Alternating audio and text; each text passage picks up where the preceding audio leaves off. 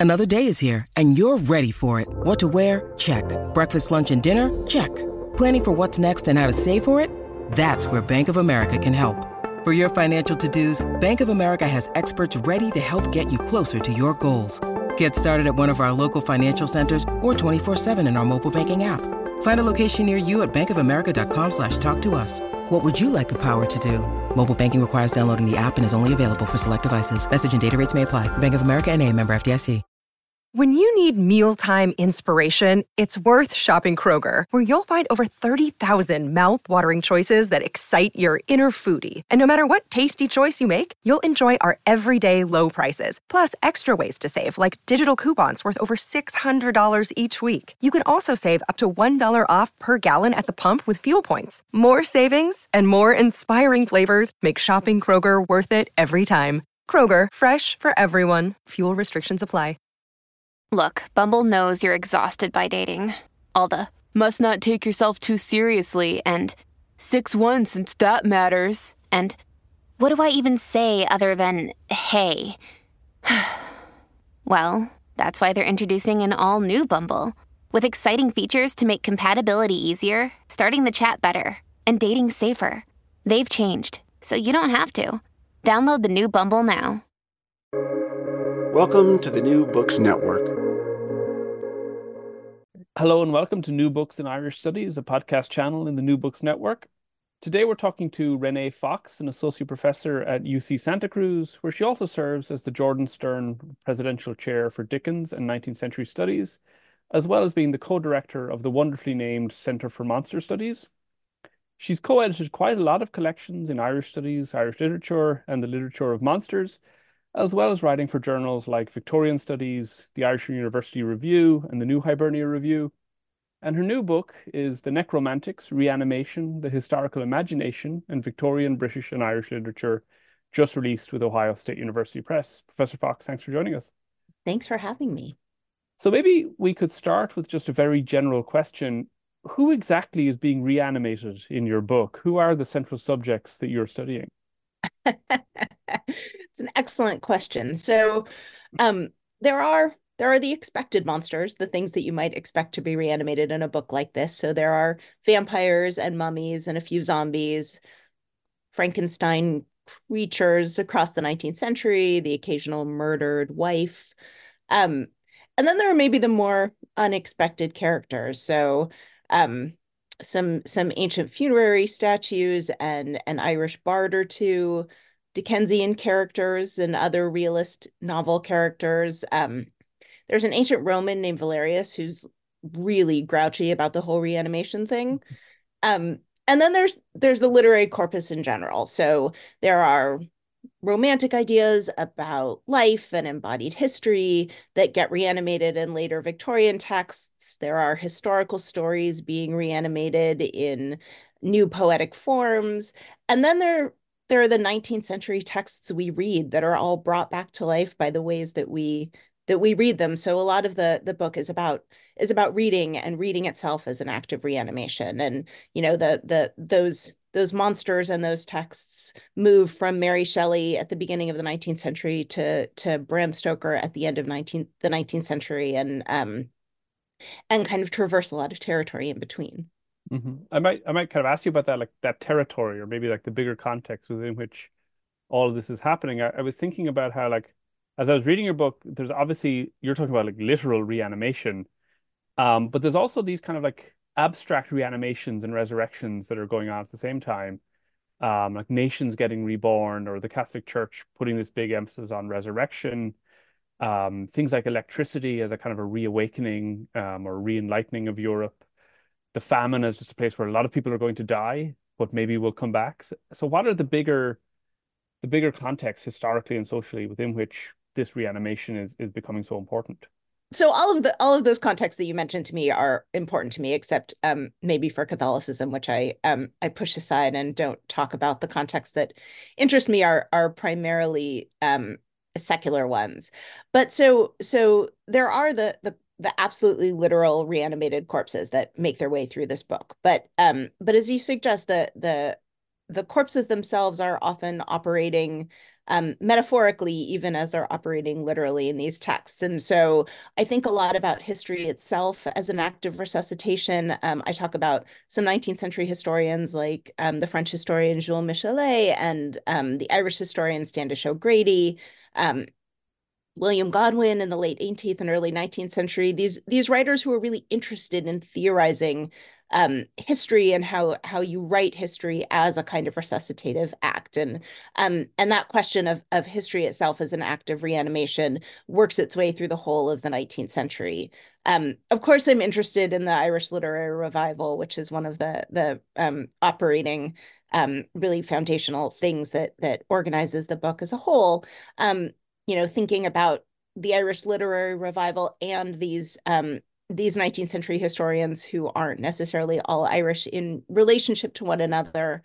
Um, and built into that, as you suggest, is absolutely the idea of nations getting reborn and how nations can can get reborn, um, related to the language revival, things like the G, GAA. So all of those, you know, all of those kinds of um, uh, revival formations that are so um, intrinsic to Ireland are also kind of working their way across other um, other national cultures in the 19th century.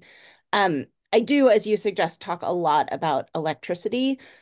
Less is maybe a, a, an underlying metaphorical concept, and more as a really useful mechanism that a lot of the writers that I talk about use to to um, to imagine reanimation. There are a number of writers who who um, who use electricity as a metaphor for the work that their own literary texts do.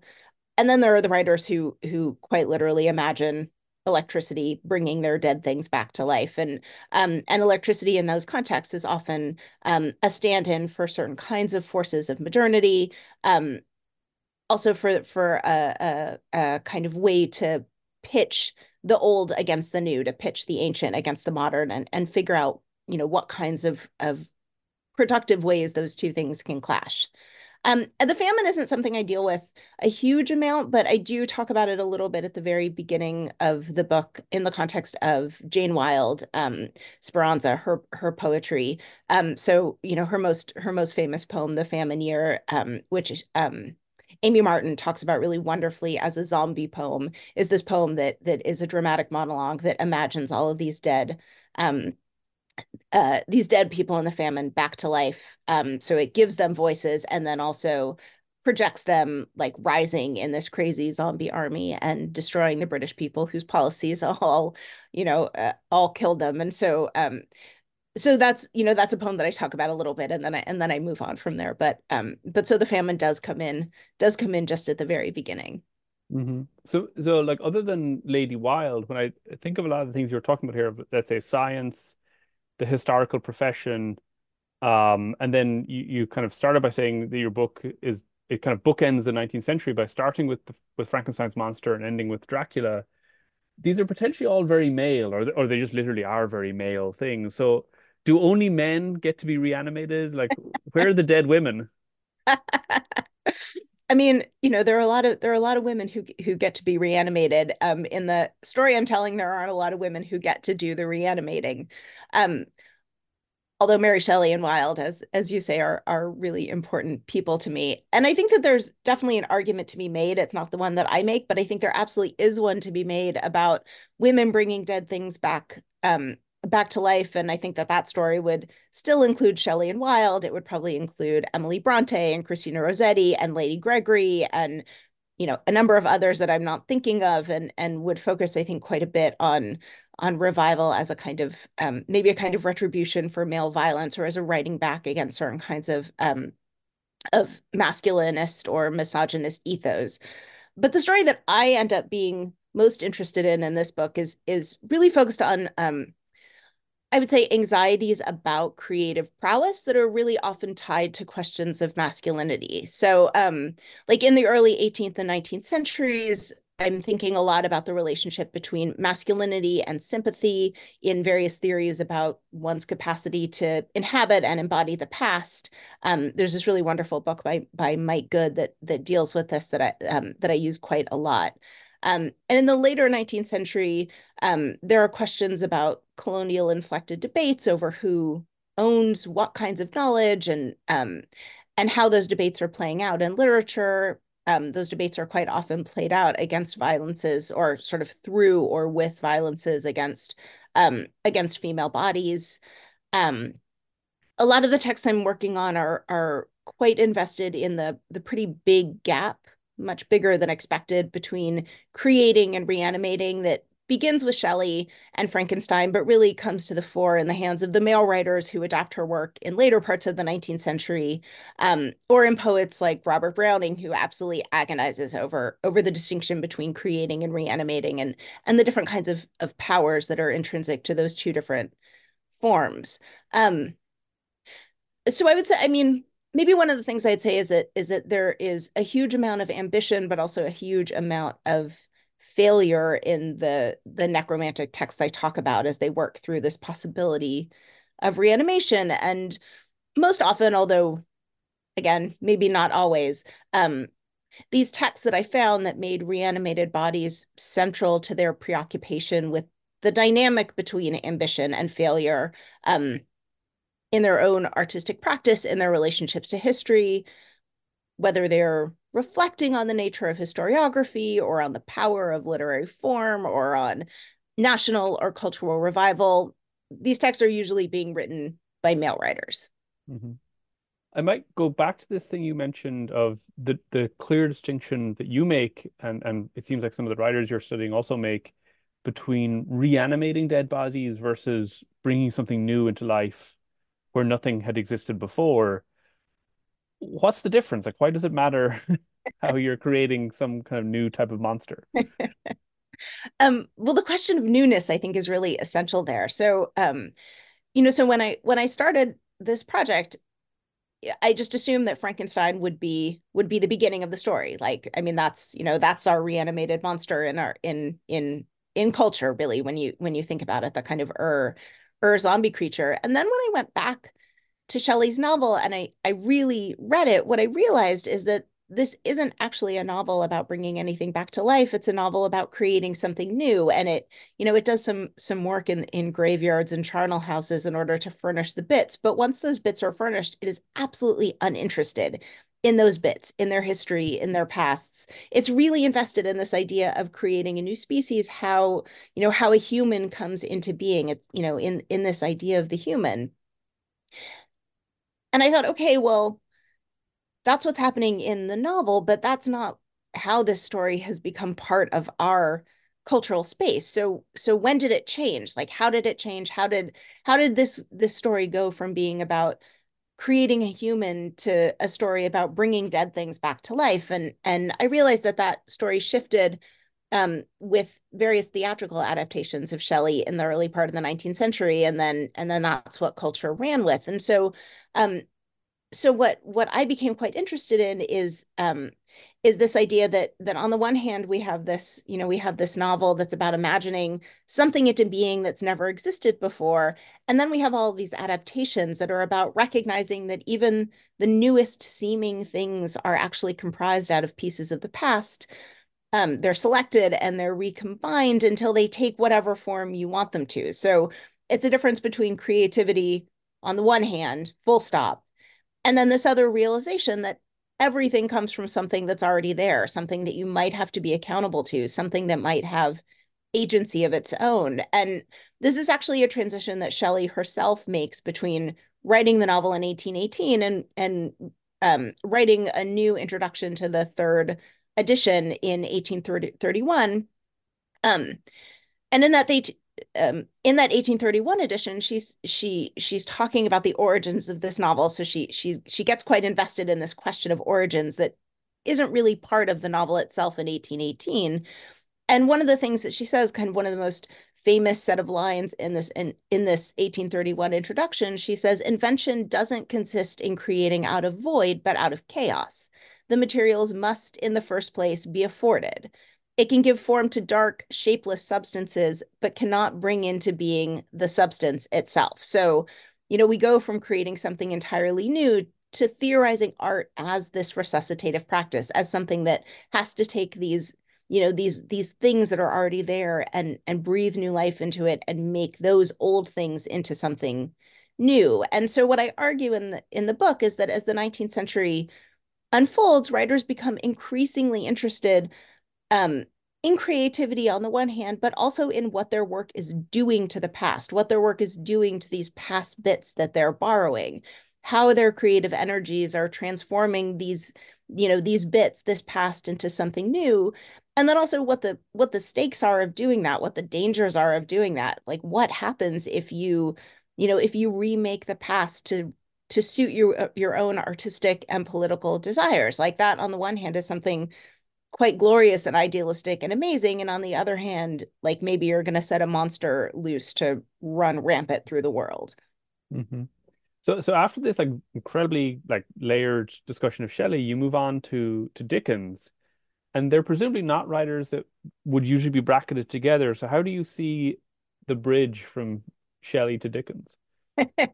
Well i'm also the the co-director of an organization called the dickens project. So dickens had to had to be in this book somewhere. Um, and no, Shelley and Dickens aren't usually grouped together, but um, but the two Dickens novels that I I talk about in my chapter on Dickens are late novels, Great Expectations and Our Mutual Friend. So um, so novels that he was writing towards the end of his life.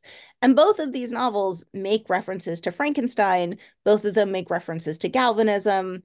Um, so there's a there's a quite literal connection that um, that you see in those novels between Shelley, um, Shelley and Dickens, but also one of the things that I, I'm quite interested in in both the Dickens novels is that, like Frankenstein, although in quite different ways, um, they're both really interested in the question of how you narrate a life into being, how trustworthy a, a, narrated life is and whether that life that's been narrated into being can can be thought of as a life at all. And these are certainly preoccupations in shelley as she you know works her way through the you know through the the um through Victor Frankenstein's narrative, through the creature's narrative, and then frames the whole the whole novel with um, with Robert Walton's letters to his sister. So so we have an investment in who's telling who's telling whose story and and which stories we believe, and and you see that quite a bit in Dickens in Dick, these Dickens novels also.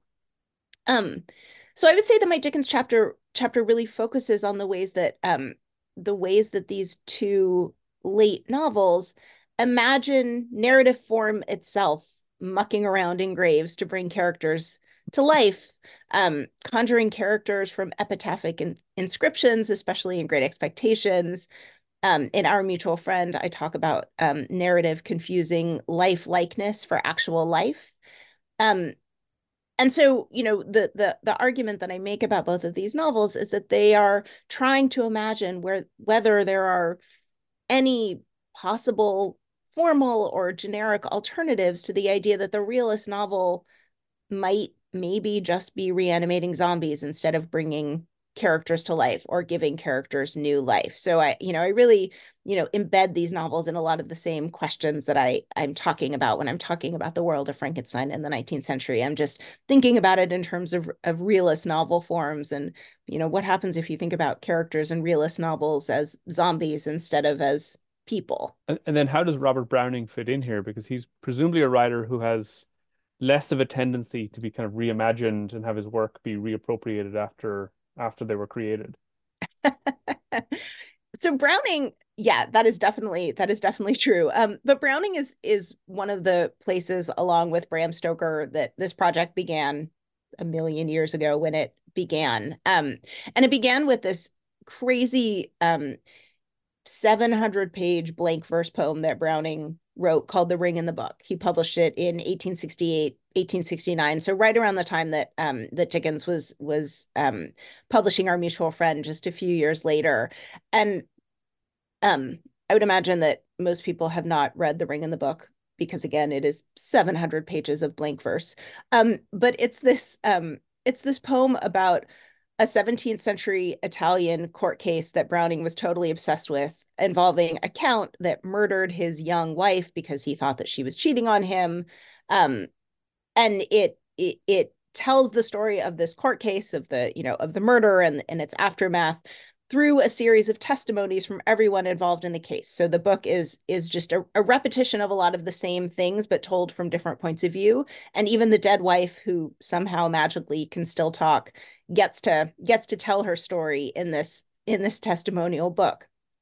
Um, and excuse me, and so you have this um, you have this very kind of um, salacious murder trial that is the that is the the meat of this poem, but then it's framed by this poetic narrator who um who describes the entire project of the poem, which which Browning wrote out of a um, he found what he called the this the big yellow book. He found this yellow book of court records in an Italian market, and he read it and got obsessed with it, and then decided to write this poem using these documents um, as his as his evidence, as his material. Um, and so this poetic narrator is framing the project of this poem as an effort of reanimation, um, as the idea that um, you know that the poem's relationship to the historical documents is is a, a, resuscitative relationship that the poet is breathing new life into these fragments. Um, and the language that he's using when he's he's um, framing the poem in this way is really reminiscent of both Mary Shelley in Frankenstein and Percy Shelley the way that Percy Shelley is is talking about talking about the the kind of life of poetry. And Browning was obsessed with Percy Shelley. He was obsessed with romanticism and his his own relationship to romanticism, um, and all of that is kind of built into the way that this poem frames the the work of poetry and and the work of poetry's relationship to history. Um, and I would say maybe more than any other text that I talk about in in the book as a whole, um, it's the one that really explicitly describes the relationship between art and the past as a resuscitative relationship. Um, and it's especially interested in the subjective nature of that resuscitative relationship. Um, the way the way that the the kind of artist's own self, the artist's own subjectivity um, is kind of embedded in in the way it the way he in this case is um is making the past into something new, is bringing the past back to life. So, how art and the life of the poet together transform the past through an act of poetic resuscitation. So, you know, again, you know, the the Shelleys and the world of romanticism are are um, are rearing their heads in this chapter. Um, and become a kind of through line of these first three chapters, putting these writers together who might might not usually be be figured in the same conversation. So I might ask a kind of a similar question of writers that shouldn't be put together, or at least we wouldn't think we would be put together, and that you insist should be. It's really with your discussion towards the end of the book of Yeats and, and Bram Stoker that Ireland really starts to overtly come in. But before we move on to them, are there ways that that these three preceding writers, Browning, Dickens, and and Mary Shelley, can also be read within Irish studies, or can be kind of brought into conversation with Irishness? Yes, absolutely. Um, and this is something I, I, I have to admit, I wish I, I had done um, more in the chapters themselves. It's something that I try to do in the introduction. So one of the arguments that that I'm making across the book as a whole is that the Irish literary revival is really an essential lens for looking back at these earlier Victorian writers and recognizing that that these texts, you know, this this you know long dramatic monologue, these realist novels, these you know um, these Frankensteinian adaptation plays, that they're all part of a long 19th century necromantic imagination that's preoccupied with the things that we see really kind of rise to the surface in the Irish literary revival. So, colonial power dynamics, they're all concerned with questions of political instrumentalism and how, how art can or should or shouldn't be a kind of um, political instrument with the with the resuscitative power of language and with with new literary forms as um, as modes of, of resuscitation of revival um, that they're all also kind of obsessed with an aesthetic idealism that is sometimes realized and sometimes not that that these things that i think we we talk about so often when we talk about the literary revival are all also things that are are operating and kind of structuring these these earlier texts that I'm describing as necromantic. And so I try to I try to model um, model this kind of use of the literary revival as a as a way to look backwards as well as a, a, a an object of study in itself. Um, I tried to do this in my introduction when I use Jane Wilde and Standish O'Grady as my, I would say my primary lenses for um, for unfolding the argument of the book. Um, I spend a lot maybe too much but a lot of time with Standish O'Grady in the introduction. He's you know, a historian who I'm absolutely obsessed with. Um, and I talk a lot about his history of Ireland volumes from the 1870s and the 1880s, um, which for um, for folks who haven't uh, read Standish O'Grady, he he in these histories he he uses this really strange synthesis of English Romanticism. He's absolutely obsessed with with English Romantic poets, um, with Irish legend, um, and with with really kind of of the moment Victorian debates about the viable forms that British historiography will take. So he he he kind of brings these three things together: English Romanticism, Irish legend, and Victorian debates about history. Um, and so I, I talk about this this synthesis he creates between these these three quite disparate things um, as a way to frame my book's chronological movement from early 19th century England to late um, late 19th, early 20th century Ireland. Um, so this chronological movement forward as also a kind of um, recursive reading practice that really relies on the mechanisms of the of the literary revival to understand how deeply the necromancies of the earlier English writers are vested in the political project of of reanimating and reimagining history. So, um, you know, so I'm not trying to argue that um, you know, sort of uh, counterfactually that the Irish literary revival influenced these writers that came before it. But I am trying to argue that the Irish literary revival gives me a way of reading these English writers differently than I would otherwise read them. That it, it you know, it's it's this really important um, important lens, nodal point vehicle for me to to see this 19th century um, this 19th century necromantic imagination functioning functioning as a whole and as one story. And, and is that the kind of connection then that Stoker and Yeats themselves also make between the undead and Irishness, or are they doing something new within this larger story? I mean, I would say that that yes, that's what they're doing, and yes, they're also doing something new. um, so I um those are among my favorite my favorite chapters. As i said um, bram stoker's is one of the one of the important places where this this book began. Um, and I, I think of my my yeats and stoker chapters as as chapters that kind of balance out each other's relationship to the to the literary revival. So my argument is that is that um, both yeats and stoker are interested in the literary revival. I mean yeats of course it would you know but stoker maybe maybe less clearly. Um and I think uh, so. I approach I approach these two writers in ways that are maybe counterintuitive. So, um, so Yeats, of course, you know, the Irish poster child for the Irish revival. Um, instead of talking about him purely as a kind of revival writer, I contextualize his early work in relation to English museum poetry. Um, so I talk about him in relation to Dante Gabriel Rossetti and Thomas Hardy, who are all um, uh, and some other writers who are all really really concerned with what happens when you put objects from ancient cultures in a in a British museum and um and like what that museum does to those objects what you know what kinds of colonial imaginaries are embedded in that in that museolog- museological project like what happens colonially speaking in a museum? These poems are very anxious about it.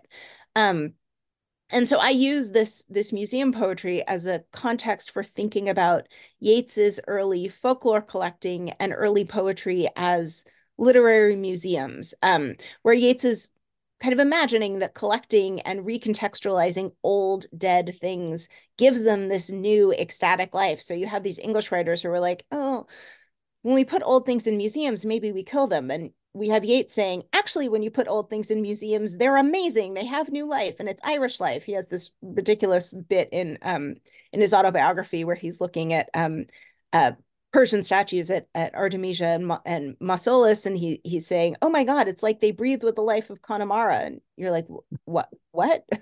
that makes no sense." But but so he was he was quite interested in in the idea that that kind of moving things out of old contexts into new contexts had the potential to to bring them back.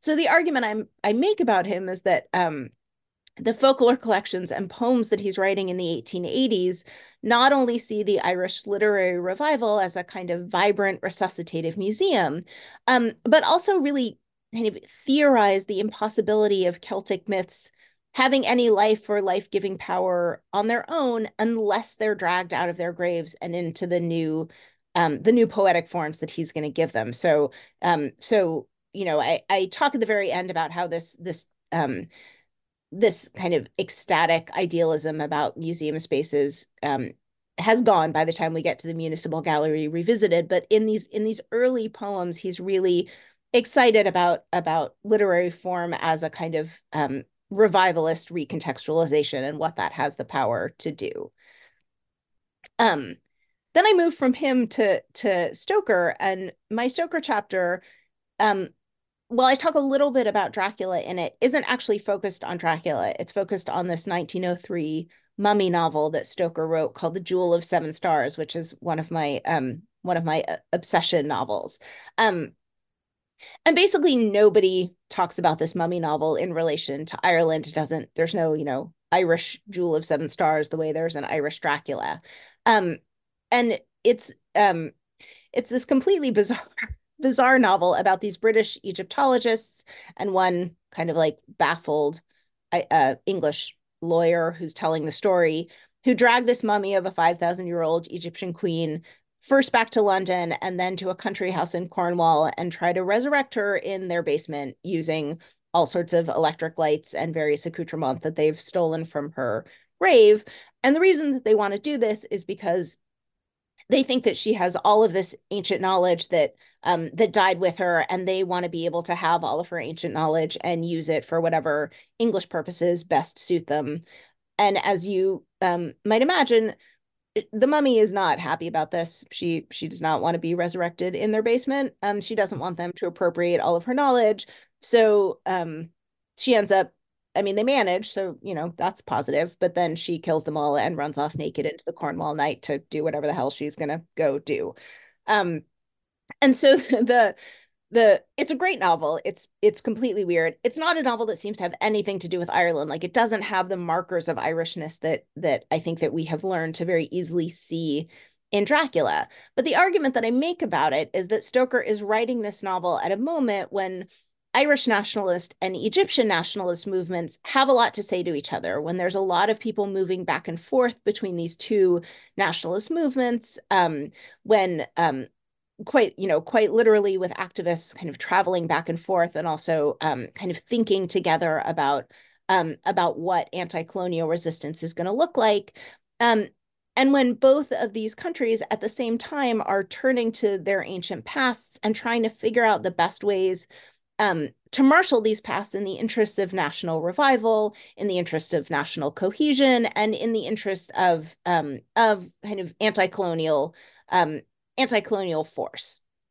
And so what I what I suggest is that you know, and and Stoker, you know, was aware of this. A lot of the a lot of the, these national movements on both sides were related to to theaters, and Stoker was working in theaters. I mean, there there um, there are important important overlaps that Stoker would have been aware of as well as being you know quite invested in the, the world of a kind of colonialist egyptology at the end of the 19th century um, so the argument that i make about this book is that um, is that reviving ancient egypt in it is um, is also a, a well that let's see what's what's a better way to put it? Um that this novel about reviving ancient egypt and all of its all of its you know glorious past is also a novel about the irish literary revival that you know that these two um, these two revivalist movements are entwined. And so you know reviving a mummy is a way of maybe thinking about um, reviving ancient celtic legend um, but it's a novel that's really deeply skeptical about the strategies of this kind of literary revival about the appropriative and you know maybe the dis-